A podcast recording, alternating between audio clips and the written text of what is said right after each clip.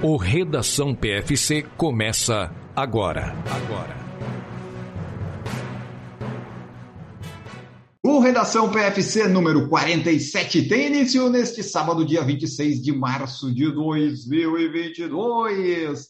Sim, sim, sim. Mais um episódio de podcast de notícias estonteantes, inesquecíveis para você aqui que traremos eu, Enio Augusto e também Marcos Buozzi. Tudo bom, Marcos? E aí, pessoal, tudo bem? Bom dia, boa tarde ou boa noite, independente da hora que você estiver escutando. É isso aí, vamos embora para essas notícias, como o Enio falou, inesquecíveis dessa semana. Exato, nunca mais esqueceremos essas notícias. Mas antes de ir para elas, eu tenho que lembrar para vocês, porque a gente sempre tenta trazer algum fato histórico relacionado à corrida ao atletismo. E neste dia, em 1940, morreu o Spiridon Lewis. E esse rapaz foi quem? Simplesmente o primeiro homem a vencer uma maratona olímpica nos primeiros Jogos Olímpicos da Era Moderna, em Atenas, 1896. Ele venceu com o tempo de 2 horas, 58 minutos e 50 segundos. Então, o Spiridon Lewis, que daí deu, deu nome aí para marcas e coisas assim, né? Ele está marcado aí e já recebeu o nome de complexo esportivo lá. Ele é, ele é uma lenda na Grécia. Então, tá aí nosso registro do Spiridon Lewis, que morreu em 1940, hoje. Hoje ele morreu há alguns anos atrás. It's time for the news. A primeira notícia que nós temos aqui é que deu o óbvio na meia de Nova York. Não vimos a prova, mas sabemos que a Semberi Teferi e o Ronex Kipruto venceram a meia maratona de Nova York, que aconteceu no domingo, dia 20 de março. É, a gente falou aqui que dificilmente alguém bateria, né, esses dois e realmente ninguém bateu os dois. Embora a prova tenha, tido, tenha sido disputada, somente no feminino, em que a Irene Sheptai chegou em segundo lugar, ela que é keniana, dois segundos atrás só da Teferi, mas ainda assim deu Teferi. Então, só completando o pódio, né? Semberi Teferi primeiro, 1,0735. Irene Sheptai em segundo, 1,0737. E Caroline Grovdal, da Noruega. Talvez isso seja a maior das surpresas da prova, 1,0807. Já no masculino, Kipruto ganhou com 1,0030. Eduard Cheserek, também do Quênia, ficou em segundo com 1,0037. E em terceiro lugar, o etíope Teshome Mekonen com 1,0040. Ou seja, eles, os três primeiros chegaram ali com 10 segundos de diferença. Mas ninguém aguentou o Kipruto e foi isso. Só trazendo ainda os outros dois nomes que a gente citou várias vezes aqui que iam participar, que foi o Galen Rupp no masculino, que não terminou a prova, ele abandonou ali por volta do 7, do quilômetro 7, e a Sarah Hall, que era americana, aí, uma das maiores destaques, a atual recordista americana, né, de, de meia maratona, ficou em 12 lugar no feminino com um tempo de 1:10:54. Exato. Ó. E só para complementar, no feminino, a Semberi Teferi bateu o recorde do percurso, que era da Molly Huddle, de 2016, era 1,741, ela fez agora 1,735. É, nós tivemos também uh, um dado que agora nas corridas em Nova York, eles estão colocando os competidores não binários. Não binário mais rápido, Jacob Caswell, 1,12 e 20. Então, agora nas maratonas e meias Nova York tem sempre a opção de não binário lá. E eles estão colocando aí essas novas modalidades. Foram cerca de 25 mil corredores nesta meia maratona, que é muito tradicional, acontecendo sempre ali no finalzinho de março. A última edição da prova tinha sido em 2019. É, as chegadas foram apertadas, mas deu óbvio o que a gente já esperava. Vamos falar agora um pouco do Campeonato Mundial de Atletismo Indoor, né, que, tava, que aconteceu lá em Belgrado. Normalmente a gente não fala muito dessas coisas de atletismo, porque o nosso foco aqui é corrida de rua, maratona, meia, 5, 10 mil metros, 5, 10 quilômetros. Mas aconteceram coisas legais por lá e, e, vamos registrar aqui uns recordes que aconteceram. Por exemplo, Marcos Bose, o Mundo do Plantes, o, o sueco, novíssimo ainda, tem muitos anos para bater recorde mundial, foi lá e fez mais um recorde mundial no salto. É salto com vara o dele ou é, é salto com vara, né? É com vara. Salto com vara, exatamente, Isso. é. Ele fez 6 metros e 20 na terceira e última tentativa que ele fez no domingo, dia 20. Ele já tinha garantido o ouro, pulando para 6 e 5, mas ele vai lá, né? Ele, era, ele vai tentando, vai sempre pulando um pouquinho a mais e fez 6 e 20. E nesse caso do salto com vara, nós tivemos também o, o nosso campeão olímpico Thiago Braz, da Rio 2016, que também conseguiu medalha agora em Tóquio. Foi prata, que ele fez o recorde do, do continente aqui da América, pulando para 5,95. No caso aí, salto com vara, hoje em dia fazer prata é tipo ganhar ouro, porque assim, desse cara, vai me desculpar, mas esse Duplantis é um, ele é um monstro, né? Não sei, para quem viu nas Olimpíadas, o controle dele e a superioridade dele é um negócio inacreditável. Ele pula vários saltos, assim, pula que eu quero dizer, ele não salta em várias alturas, porque ele se garante na, numa altura muito maior do que a galera vai tentando e chega lá, garante a vitória, garantiu. Ah, beleza, agora sobe aí que eu vou tentar bater o recorde. E ele vai batendo recorde centímetro a centímetro, até porque várias dessas quebras de recorde geram um bônus para ele, né? Por exemplo, essa gerou 50 mil dólares de bônus, então não vai ser burro de ficar gastando 2, 3 centímetros por recorde. Vou, vai quebrando o recorde centímetro a centímetro. E para quem lembra da Olimpíada Rio 2016, que o Thiago Braz ganhou do Renault Lavillenie, o francês, que deu aquela confusão, a torcida gritando no salto dele e tal, não sei o quê. O irmão mais novo desse, do francês estava participando dessa etapa. Era o Valentin Lavillenie. E ele fez o melhor salto da vida dele, 5,85. Tava ali entre os últimos atletas, mas ele não conseguiu passar dos 5,90. E acabou que o Thiago Braz fez 5,95 e ganhou também do irmão para mostrar que essa família de francês não vai ganhar do Thiago Braz. E é isso aí, entendeu? É, é, é traumática. A família de saltadores com vara está sendo traumatizada pelo Thiago Braz. Exatamente. É. Essa, essa, família aí, os franceses não podem ver o Thiago Braz já, já começa a tremer inteiro já. E também lá em Belgrado nós tivemos a sensacional venezuelana campeã mundial e olímpica do salto triplo, a Yulimar Rojas, um dos destaques ano passado das Olimpíadas, foi lá e é, ela é que nem o Duplantis ali, o sueco. Ela não se cansa de vencer e bater os próprios recordes mundiais. Ela fez 15,74, saltou 15 metros e 74 para garantir, obviamente, o título e quebrou mais um recorde mundial que era de 15,67 que ela tinha alcançado. E foi no sexto e último pulo, Marcos. Então, esse pessoal, como você falou, né, eles já garantem a vitória meio que no primeiro, no segundo, eles vão tentando. Que nem o nosso último esforço no tiro, é sempre o mais rápido. Eles vão e tentam tudo. Né? No caso dela, o salto triplo é, é, mais complicado, que você tem que acertar o primeiro passo e ainda tem mais três pulos. Então, a Yulimar, ela domina muito bem essa modalidade. É aquela história que é o último tiro que vale, né? Quando a gente tá correndo junto com o pessoal, a gente fala, ah, o último é o que vale. Quem ganhar esse aqui ganhou. É a mesma coisa, ela guarda pro final. Só que ela não tem a opção de ficar escolhendo aumentar de um em um centímetro o recorde mundial, né? Porque também não dá para controlar tanto assim o salto triplo. Mas conseguiu aí mais, um, mais uma vitória, obviamente, mais um recorde. Ela que tem 1,92m de altura. Fica a curiosidade aí para quem Queria saber, ela salta bastante, mas também ela é grande. Imagina a passada dessa mulher, o tamanho que não deve ser. Oh, imagina o bullying que ela não devia sofrer, porque ela tem 1,92, né? E ela é jovem, ela tem aqui, ó. Ela tem 26 anos, nasceu em 95, então ainda tem aí um, um longo caminho para bater mais recordes, mas ela é alta, então isso deve ajudar, né? Tipo Bolt, tipo a pessoa, ah, você é muito alto para isso que você faz, e no final das contas, algumas características disso acabam ajudando, e ela tá ali conseguindo mais um recorde mundial. Ela agora tem três ouros mundiais sucessivos e indoor.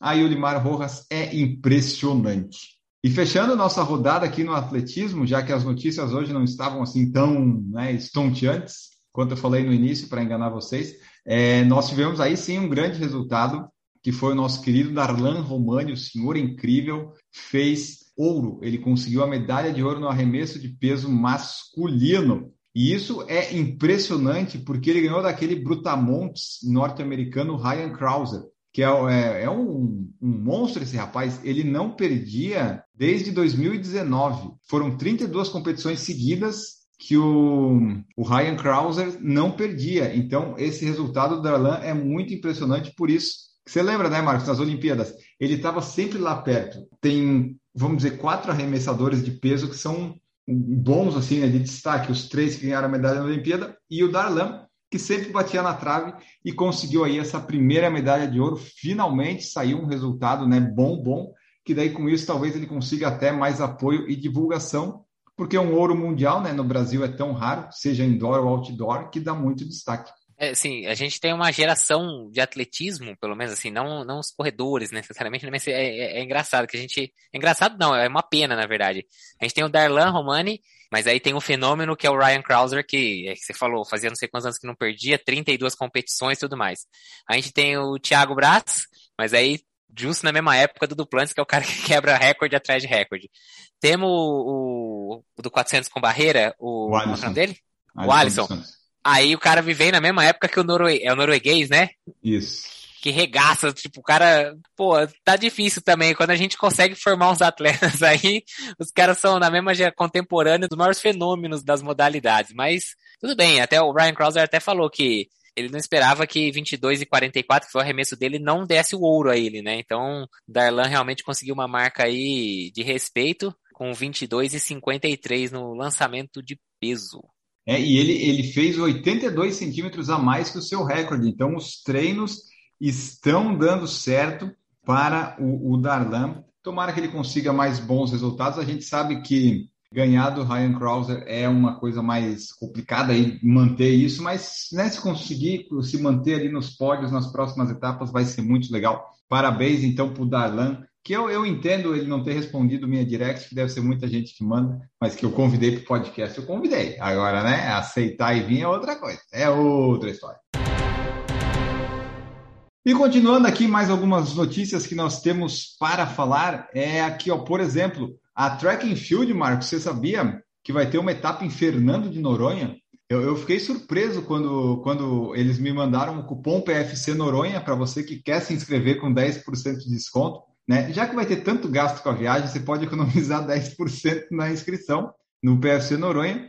Mas é interessante, é um percurso inédito, obviamente. Ela vai acontecer dia 19 de junho e promete uma experiência única para os atletas. Então é, é, interessante isso. Eu fiquei pensando, é sempre num shopping. Será que vão construir um shopping lá? Espero que não. Mas está aí uma etapa muito diferente que eu falei para o pessoal da Track Field, da TF Sport. Se quiser levar alguém do PFC, a gente, a gente iria sem problemas. Mas ainda não responderam positivamente para isso. Eu acho que não vai acontecer. Mas fica o registro que vai acontecer essa etapa, Marcos Boss. O que, que você achou?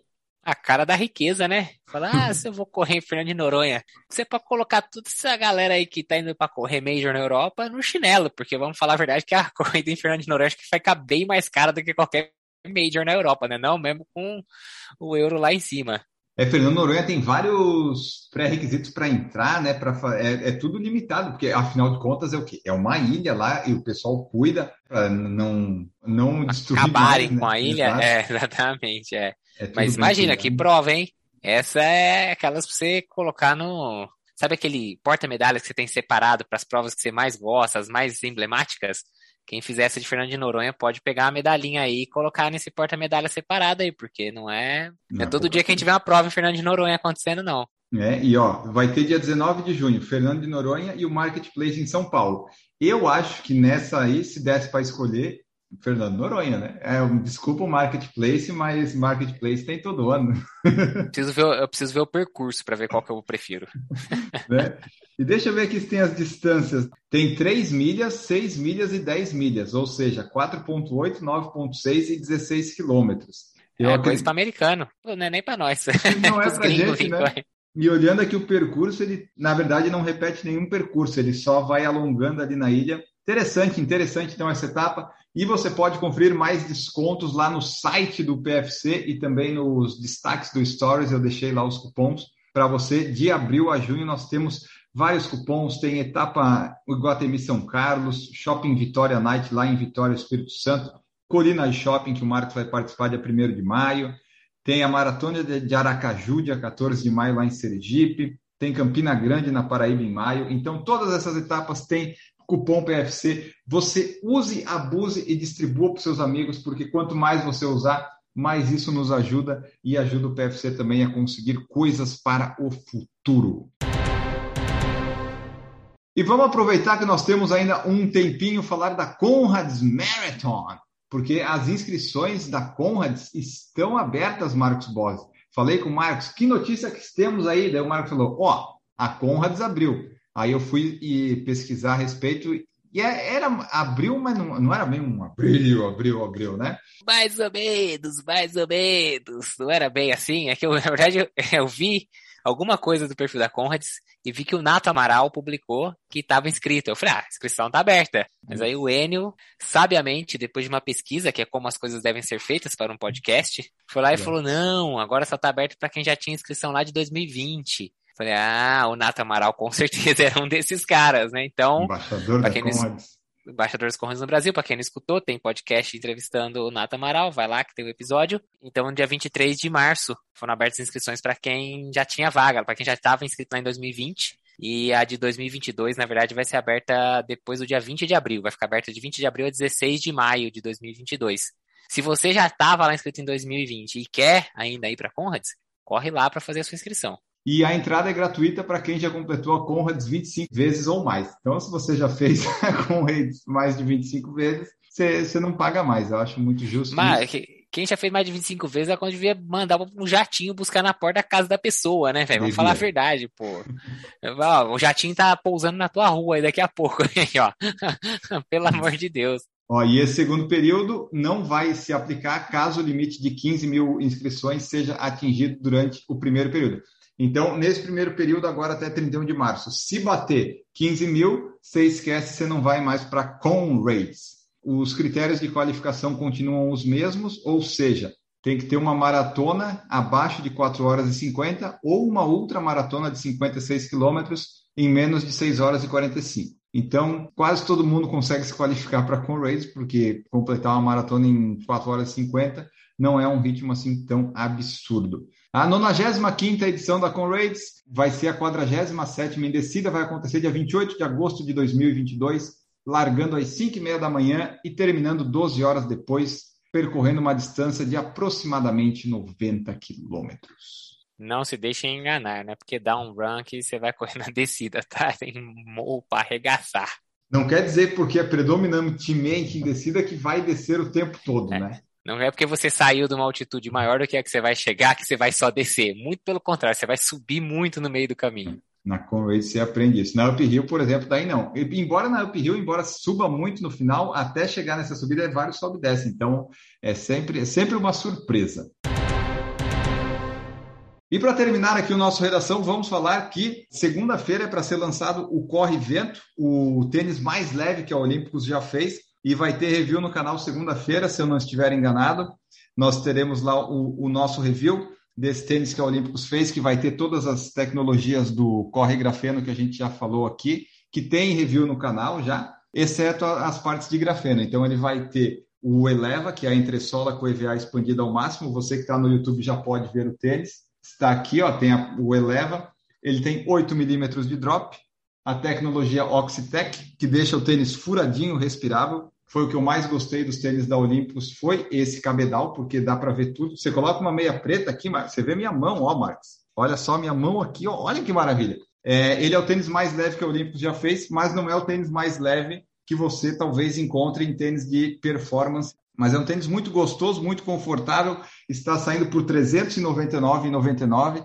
Então, essa é a sua oportunidade. Se você não tem como ter um tênis com placa, ter um tênis aí de velocidade ou um tênis mais leve para o seu dia a dia, para os seus treinos, você pode aproveitar. E se tiver algum link do PFC, você entra e vai nele e compra por ele, tá? Porque pelo menos dá uns, uns cliques lá para nós, isso nos ajuda e vai estar vendendo. Não perca, porque o Corre Grafeno esgotou em 48 horas, tiveram que repor as unidades. Então aproveite aí que teremos o Corre Vento para vocês. Dúvidas a respeito do Corre Vento, Marcos? Ah, dos três aí lançamentos da Olímpicos é o que eu mais tenho curiosidade de usar, de testar. Para mim, claramente, ele vem como o concorrente do KR5, né, um tênis leve para velocidade que foi um sucesso de vendas, o KR5, a gente, bom, eu lembro dos primeiros lançamentos, né, você não conseguia comprar, batia nas lojas e esgotava, batia esgotava, batia esgotava, hoje já deu uma normalizada, tem várias cores e tudo mais, e a impressão que me dá é que o Corre Vento foi criado aí para tentar bater de frente, ele parece ser um pouquinho mais pesado, eu, eu não sei, eu acho que ele é realmente um pouquinho mais pesado, é.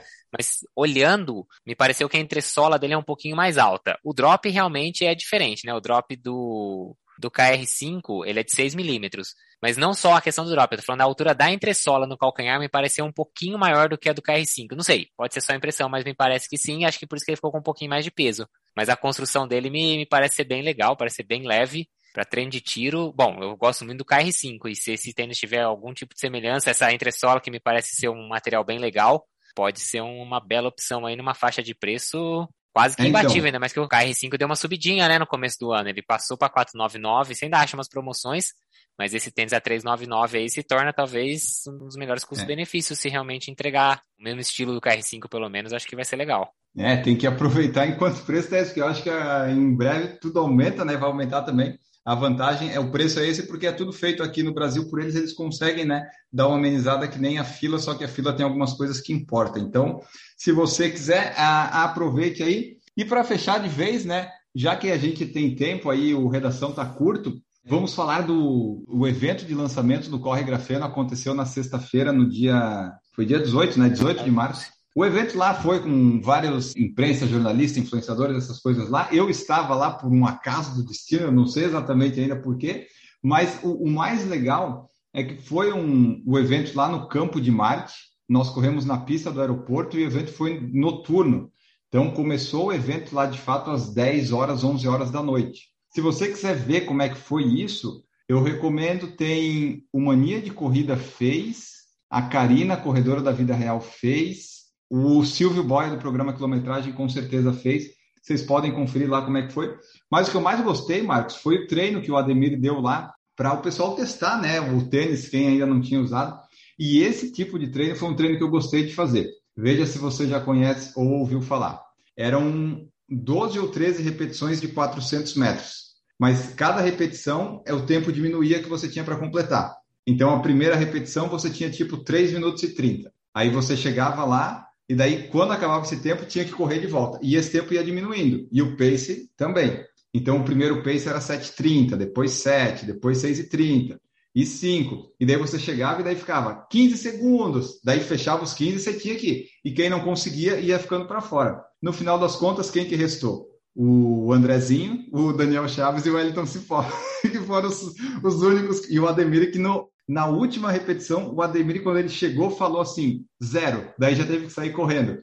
Então, é o que eles chamam de treino resta um, alguma coisa assim que acontece na natação também. É um treino bem legal. Era o que eu ia falar, eu conheço esse tipo de treino de natação. Quando eu treinava para triatlon, a gente tinha muito treino assim, ah, 100 metros a cada sei lá, 2 e 10. Então, dependendo do quanto você nadava os 100 metros, era o quanto você ia ter de descanso para sair para a próxima, entendeu? Não necessariamente era regressivo, muitas vezes era o mesmo tanto, você tem sempre 2 e 10 para nadar 100 metros. Então, se eu nadasse em 1,50, descansava 20. Se eu nadasse em 2,5, descansava 5. E é, era 2 e 10. E tanto que o relógio, na natação, os Garmins, tem um modo específico, quando você é, bate o lap, ele tem um contador do tipo que ele conta quanto tempo ele continua acumulando o tiro anterior mais o descanso, justamente para você conseguir sair. De tão comum que esse tipo de treino é na natação. Olha Agora, assim. eu nunca tinha visto o pessoal fazer essa adaptação para corrida, ainda mais sendo regressivo. Mas só para ter uma ideia, por exemplo, o penúltimo tiro de 400 foi, ou, né, é, o penúltimo, porque daí o, o último, é, tem que fazer o último. Era para quanto? 400, você lembra? Eu acho que era tipo 3 e pouco, um negócio assim. Era acho que 3 e 5, 3 para 1. Não, mas eu digo assim, você assim. lembra de quanto tempo total tinha, sei lá, um minuto só para. É, sei lá, é, 1 e 5, 1 e 2, 1 e 7? É, tem que fazer a conta agora de 400 metros para 3 para 1, quanto que daria isso? Ah, acho que dá 1 e 5. É, então era por aí. Eu lembro que começou, tinha tipo uns 3 minutos e pouco, daí a gente foi bem tranquilo lá.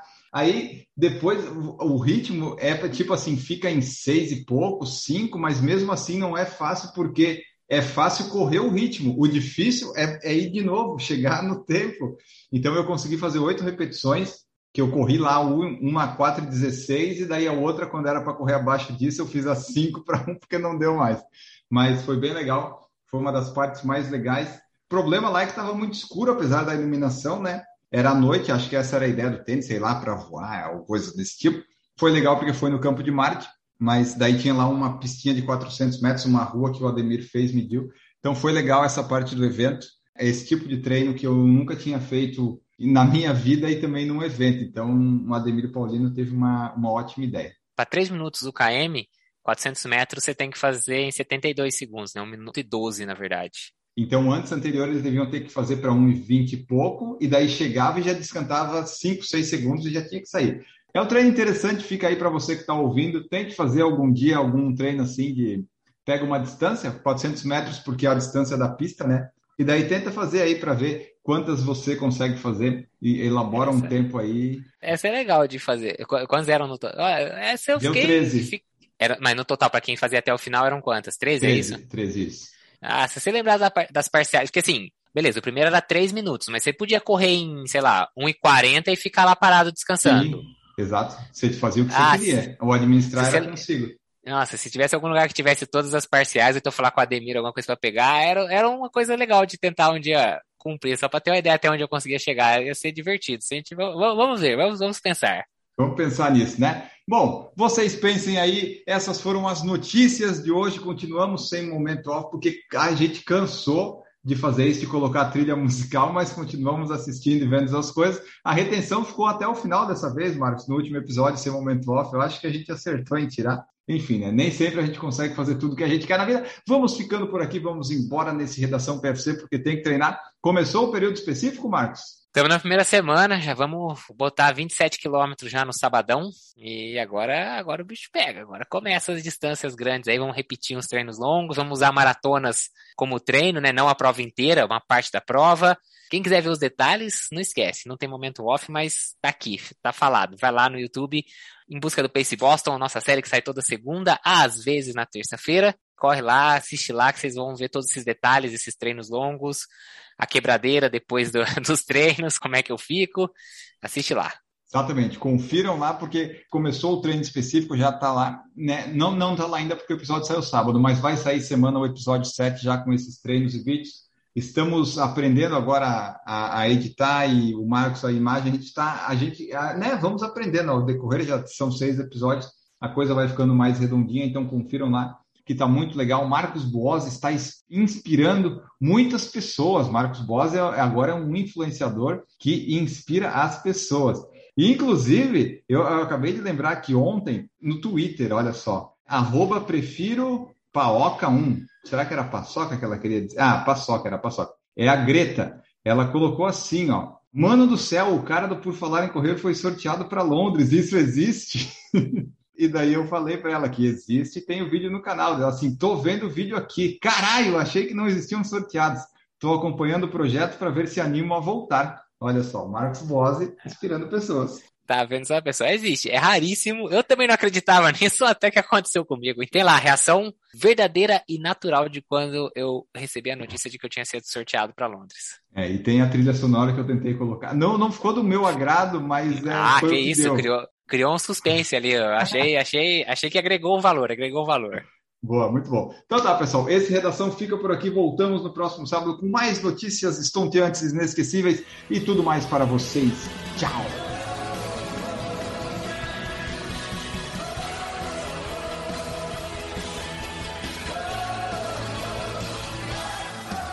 Produção por Falar em Correr, podcast multimídia.